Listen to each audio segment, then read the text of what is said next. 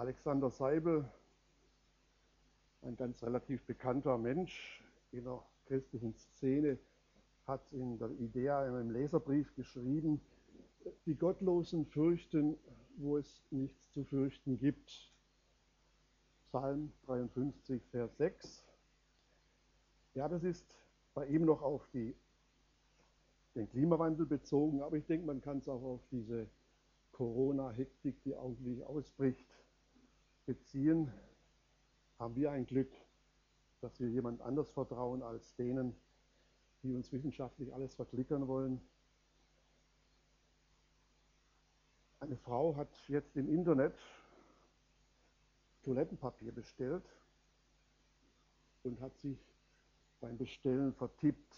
Sie hat jetzt für zwölf Jahre Toilettenpapier und vielleicht macht sie noch ein Schnäppchen, weil es ist ja keins mehr da, man kann es gut verkaufen.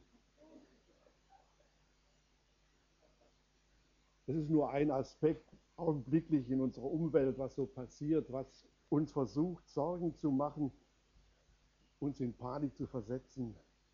Und dann muss ich sagen, Halleluja, haben wir das Wort Gottes. Darin können wir Trost finden.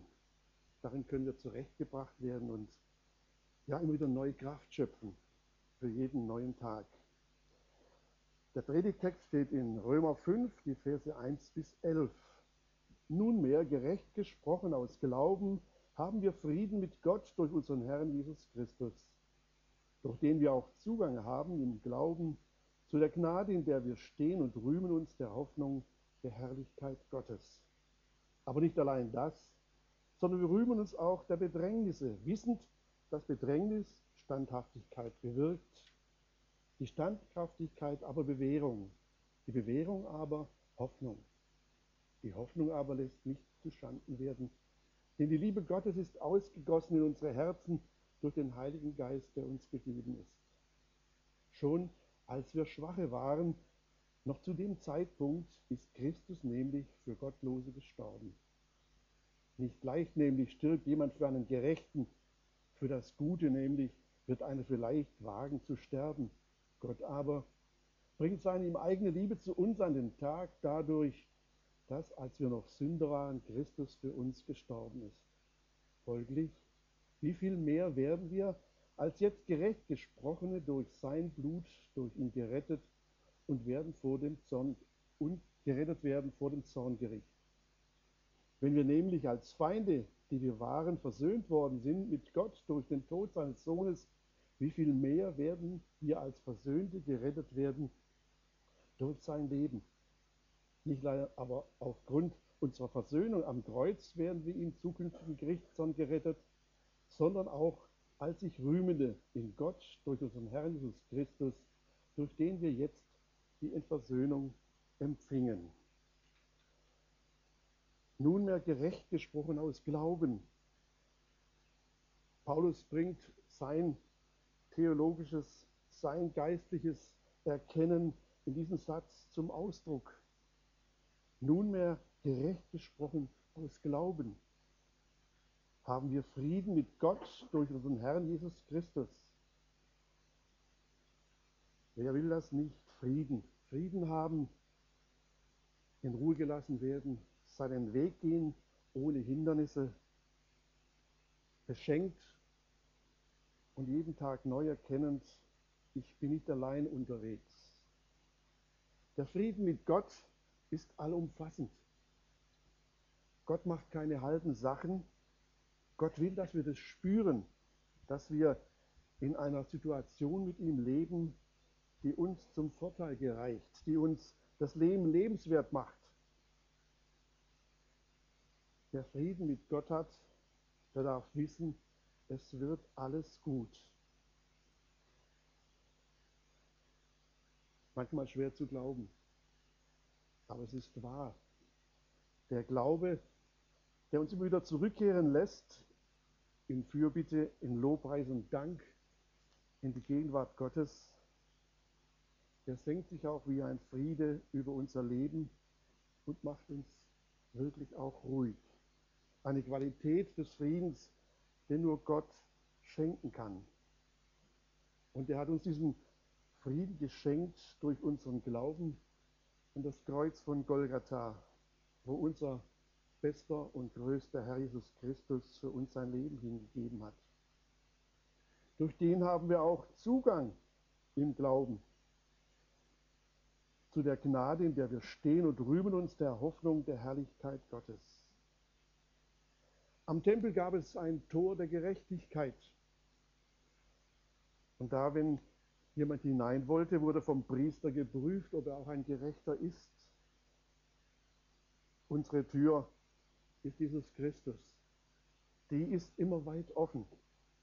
Für jeden. Jeden Tag, zu jeder Zeit, ohne Rituale, sondern einfach, wie es uns, unserem Herzen zumute ist. Weiß, dass wir das nicht immer tun, aber die Tatsache bleibt, diese Tür ist immer offen.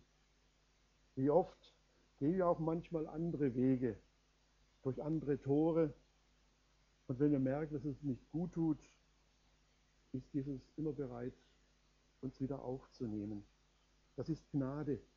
Das ist eine einmalige, ein einmaliges Geschenk Gottes für unser Leben. In dieser Gnade zu leben, die uns Christus geschaffen hat durch sein Sterben am Kreuz, wo er uns alle Schuld weggenommen hat. Ich wiederhole den Christoph ein bisschen. War auch schon dran. Gnade ist ein wunderbares Geschenk.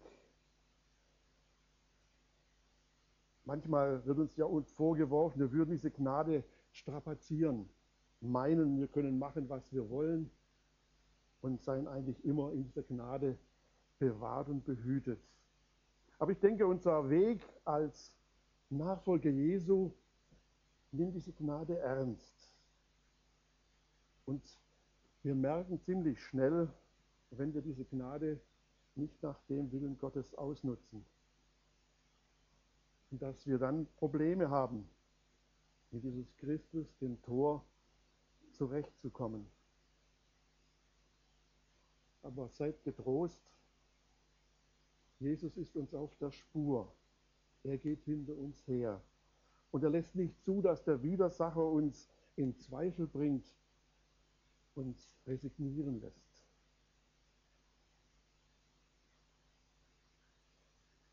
Und rühmen uns der Hoffnung der Herrlichkeit Gottes. Die Hoffnung, die uns Christus schenkt, bewahrt uns vor Resignation. Zeigt uns immer wieder das Bild der Herrlichkeit Gottes, das es uns Christus vorgelebt hat. Wie man sein kann, wie Leben gelebt werden kann, eben nicht unter dem Einfluss der Äußerlichkeiten dieser Welt, sondern mit der Innerlichkeit, die Gott uns durch seinen Heiligen Geist schenkt. Dass wir einen Weg gehen können, der uns zwar offene Augen schenkt, der uns auch manchmal ja, trostlos sein lässt, weil wir unsere Ohnmacht spüren, aber letztendlich schenkt er uns die Hoffnung, dass wir auf ein Ziel zugehen, das nur er uns schenken kann.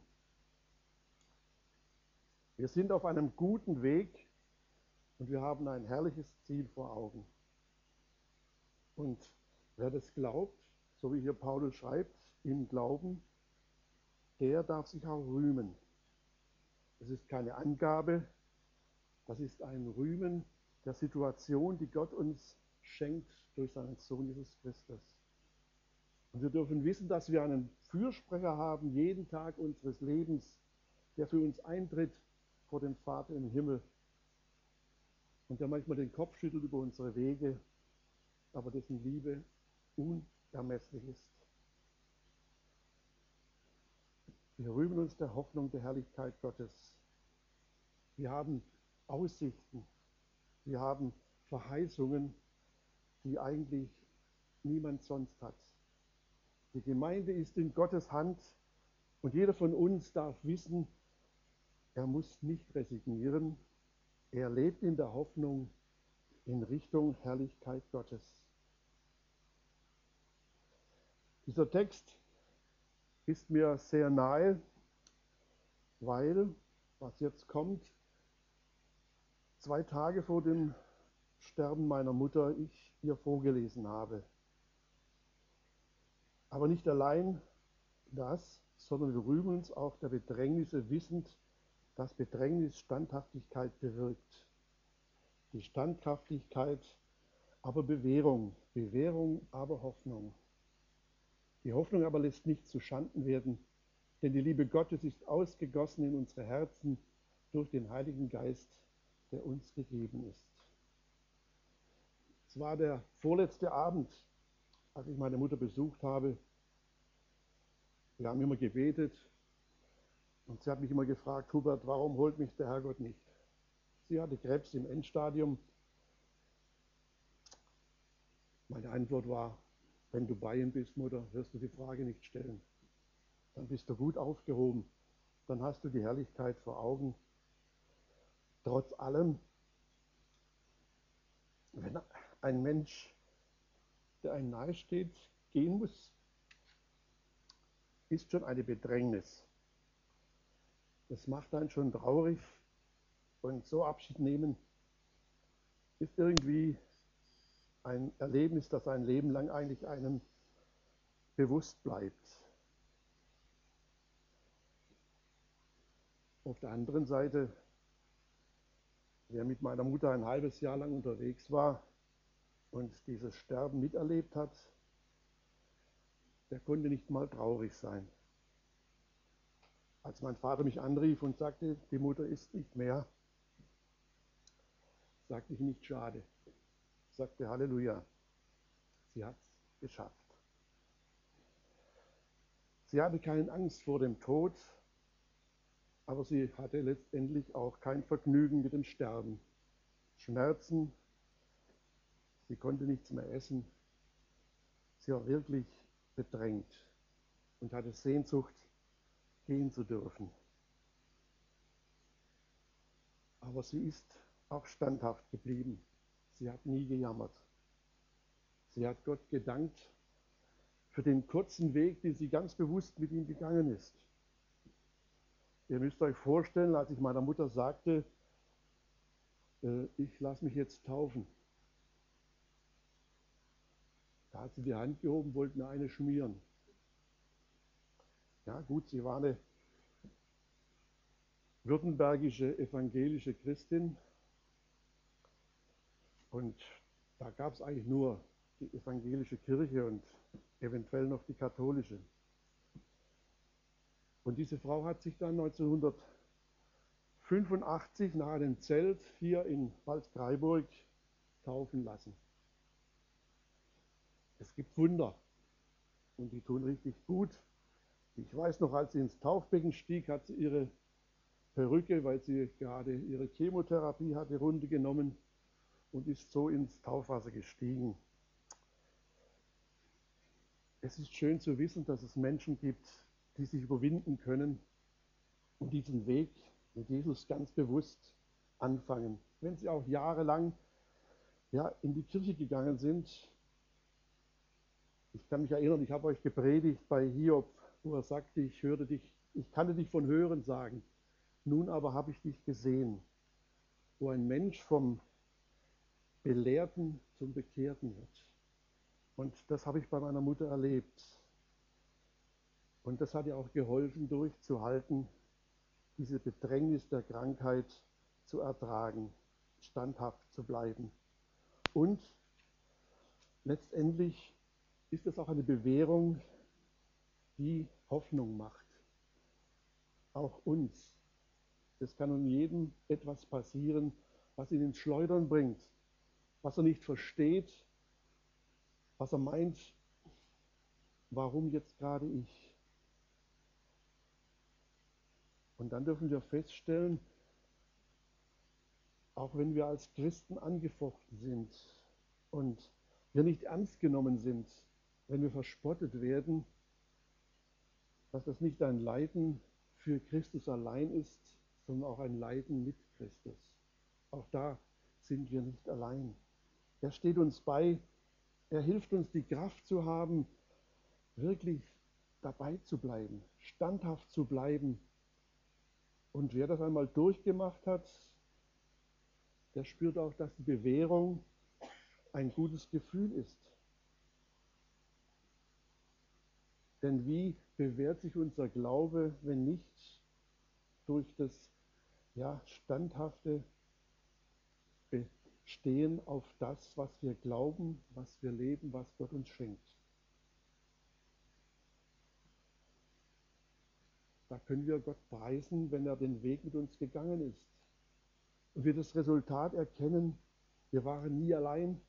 Wir hatten immer jemand an der Seite und wir sind gesegnet, weil wir an Gottes Seite blieben. Und diese Bewährung hat auch unsere Hoffnung bestätigt. Es lohnt sich. Es lohnt sich zu glauben. Es lohnt sich an diesem Jesus zu bleiben es lohnt sich, ihn ja, zu bezeugen. Und dann erleben wir auch, dass Hoffnung nicht zu Schanden werden lässt. Hoffnung hält uns über Wasser. Hoffnung hält uns ja im Lobpreis, in der Dankbarkeit Gott gegenüber. Und dann kommt ein Faktor ins Spiel, der wo die ganze Geschichte rund macht und auch die Begründung schenkt für das, was uns hält und trägt. Denn die Liebe Gottes ist ausgegossen in unsere Herzen durch den Heiligen Geist, der uns gegeben ist. Welche Geschenke uns Gott jeden Tag in unser Leben hineinlegt, ein Grund zu unermesslicher Dankbarkeit. Die Hoffnung aber lässt nicht zu Schanden werden, denn die Liebe Gottes ist ausgegossen in unsere Herzen durch den Heiligen Geist, der uns gegeben ist. Wir sind ausgerüstet mit dem Größten, was Gott uns geben kann, seine Liebe. Und der Heilige Geist, den er uns gegeben hat, lässt uns das erkennen. Und wenn Gott Liebe ausgießt, Könnt ihr euch vorstellen, da war doch diese Bucket-Geschichte, wo sie sich Eiswürfel übers Hirn geschickt haben. Ja, das war ein kalter Schock auf einmal. Und so ist Gott auch. Nur ist bei ihm kein Eiswürfel. Bei ihm ist es ein heißes Wasser, das nicht nur tröpfelt, sondern das schießt wirklich über unser Leben. Ein wunderschönes Bild. Gott ist großzügig. Gott macht keine kleinen Geschenke. Er macht immer alles. So wie sein Friede wird alles gut. Alles wird gerichtet, dass wir leben können. Wenn es auch außenrum ganz anders ausschaut, in unserem Herzen sagt er uns, ich bin da und meine Liebe ist für dich da, grenzenlos. Und er schenkt uns den Geist, seinen Geist, damit wir es auch erkennen. Den haben wir an dem Tag, an dem wir sagen, ja Herr Jesus, du bist mein Heiland. Dein Blut ist für mich geflossen, für meine Schuld.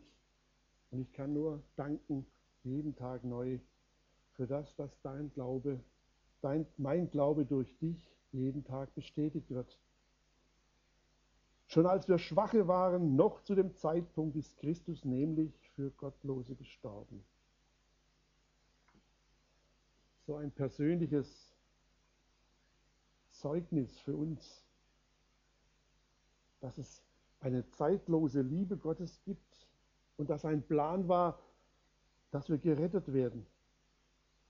Als wir Schwache waren, als wir noch in all den Dingen lebten, die mit Gott nichts zu tun hatten, ihn ablehnten, alles andere für wichtiger hielten, als Gott nachzufolgen, da ist Christus für Gottlose gestorben.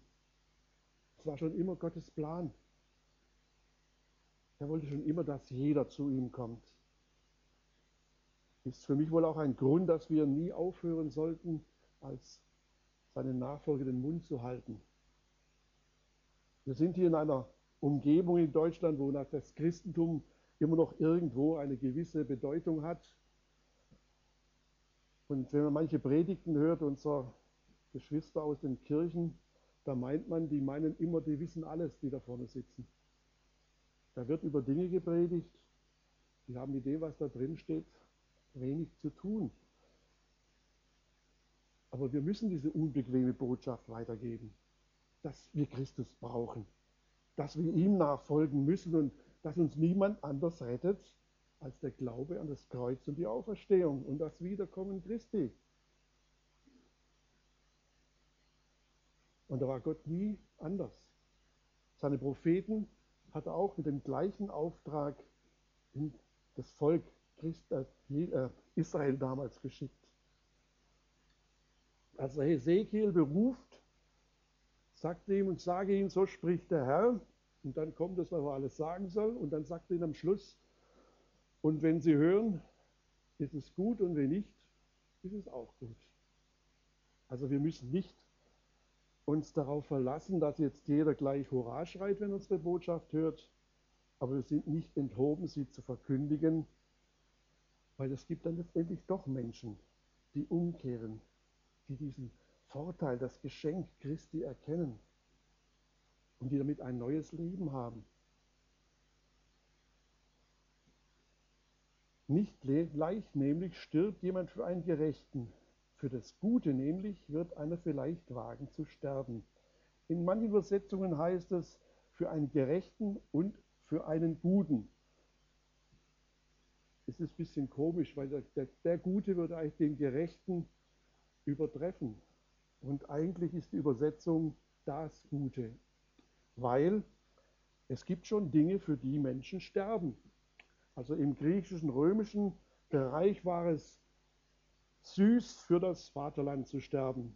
Wir hatten auch ein paar komische vor 75 Jahren, die ähnliches verkündigt haben. Und auf den Koppelschlössern von den Soldaten des Ersten Weltkriegs stand Gott mit uns. Ja gut, also er wurde immer missbraucht auf gut Deutsch. Es gibt natürlich auch den Grund, für Jesus zu sterben. Ich habe mich da erinnert, das Bild von diesen elf äthiopischen Christen, die mit orangenen Overalls vor ihren Mördern knieten. Die sind bestimmt nicht freiwillig dorthin gegangen. Und es war ihnen auch keine Ehre, und Christus ist auch nicht ans, Kreuz gegangen wie ein Held, wurde erhoben, was für eine tolle Tat er begangen hat. Nein, er wurde gedemütigt, er wurde bespuckt, er wurde belacht und verhöhnt. Die tiefste Form der Demütigung wurde ihm angetan. Soweit geht Gott. So tief lässt er sich herab, damit Menschen seine Liebe erkennen, damit sie merken, da ist ein Schöpfer, ein Heiland, dem nichts zu teuer ist, Menschen zu erreichen. Und das hat Gott schon immer getan. Er fing an, in seinem Volk immer wieder seine Barmherzigkeit deutlich zu machen, seine Güte. Und Geschwister, wir schaffen es immer wieder. Gott zu enttäuschen. Und deshalb muss er immer wieder kommen und immer wieder mit uns reden. Und wir müssen uns jeden Tag neu bewusst machen, dass wir eine Gnade haben, einen Zustand Gott gegenüber, den wir in keiner Weise verdient haben. Den Gott am Kreuz von Golgatha ermöglicht hat durch das Blut unseres Herrn. Gott aber bringt seine ihm eigene Liebe zu uns an dem Tag dadurch, dass als wir noch Sünder waren, Christus für uns gestorben ist. Folglich, wie viel mehr werden wir als jetzt gerecht gesprochene durch sein Blut, durch ihn gerettet werden vor dem Zorngericht. Paulus verschweigt nicht, dass es ein Gericht geben wird dass einmal ein Urteil gesprochen werden wird. Aber er sagt auch hier, dass wir durch sein Blut gerettet werden vor dem Gericht. Wir werden, denn also hat Gott die Welt geliebt, dass er seinen Sohn gab, die alle an ihn glauben, nicht verurteilt werden, nicht ins Gericht kommen, sondern ewiges Leben haben. Das ist uns zugesagt, dass unser Leben in einer Bahn gehen darf, die keinen Furcht mehr haben muss vor einem schrecklichen Ende. Gottes Zorn ist am Kreuz von Golgatha ein für allemal für die erloschen, die glauben, was er uns hiermit geschenkt hat. Wenn wir nämlich als Feinde, die wir waren, versöhnt worden sind mit Gott durch den Tod seines Sohnes, wie viel mehr werden wir als Versöhnte gerettet werden durch sein Leben. Paulus setzt noch einen drauf, einen Gipfel. Jesus lebt. Jesus ist der Lebendige, der zu Rechten Gottes sitzt. Und wenn schon sein Blut uns in einen wunderbaren Zustand versetzt hat, wie viel mehr wird der lebendige Christus für uns tun? Wir als Versöhnte, wir sind mit ihm in einem Leben, das eigentlich eine permanente Rettung ist. Er nimmt uns immer an der Hand und gibt uns immer die Sicherheit, ich bin bei euch. Und der Heilige Geist, ich sage es ganz schnöde, tritt uns immer wieder mal ans Schienbein, wenn unsere Wege sich verirren sollten. Er ist lebendig, er lebt, er schaut nach uns. Unser Leben ist ihm wichtig und das darf jeder von uns wissen. Wir sind hineingenommen in die Herrlichkeit Gottes, weil Jesus Christus lebt. Nicht allein aber aufgrund unserer Versöhnung am Kreuz werden wir im zukünftigen Gerichtssturm gerettet, sondern auch als sich Rühmende in Gott durch unseren Herrn Jesus Christus, durch den wir jetzt Versöhnung empfingen. Wir stehen einem Verhältnis zu Gott, das wir nicht, nicht verdient haben, das aber Gott gewollt hat. Gott ist die Versöhnung, unser Fühlen als Versöhnte ganz wichtig. Wir sollten uns immer bewusst sein, wir, wir haben nichts mehr zu befürchten. Uns ist alles, was uns getrennt hat, weggenommen. Und wer kennt das nicht? Wenn nach Streit Versöhnung stattfindet. Wenn man sich wieder in die Augen gucken kann und nichts mehr gegeneinander hat. Das hat Gott nicht nur im Verhältnis zu uns geschenkt, sondern auch ins Herz gelegt, dass wir es untereinander praktizieren und ausüben, dass wir als Versöhnte leben, als Menschen, die sich lieben können, trotz der Verschiedenartigkeit, trotz verschiedener Prägungen. Gott hat ja keinen Fehler gemacht, dass er uns alle verschieden gemacht hat. Er wollte, dass wir Abwechslung haben, dass es nicht langweilig wird. Aber dadurch entstehen manchmal natürlich auch kleine Schwierigkeiten. Aber über allem steht die Versöhnung, die Gott schenken kann. Als Zeugnis für die, die wir noch erreichen möchten, die auch ein Leben in Versöhnung leben möchten. Und ich denke, da müssen wir als Christen und als Gemeinden oft auf die Knie gehen und Gott um Vergebung bitten, dass es uns immer wieder neu vor Augen hält. Ihr seid was Besonderes. Ihr seid meine Kinder. Ihr seid nicht nur meine Geschöpfe. Und ich will, dass ihr lebt, dass es euch gut geht dass alles gut wird und gut bleibt. Im achten Kapitel dürfen wir uns bewusst machen, im letzten Vers 39 und 38, dass wir etwas haben, was uns niemand wegnehmen darf und kann. Das sagt Paulus, ich bin also gewiss, dass weder Tod noch Leben, weder Engel noch Herrschaften, weder Gegenwärtiges noch Zukünftiges, überhaupt keine Mächte, weder Höhe noch Tiefe noch irgendein anderes Geschöpf wird das Vermögen haben, uns zu trennen von der Liebe Gottes in Christus Jesus, unseren Herrn. Das ist wohl das Größte, was es geben kann. So eine Gewissheit dass nichts, aber auch gar nichts mich von der Liebe Gottes, von der Liebe Christi trennen kann. Das gilt zu glauben. Und ich schließe mit der Jahreslosung. Herr, ich glaube, hilf meinem Unglauben. Amen.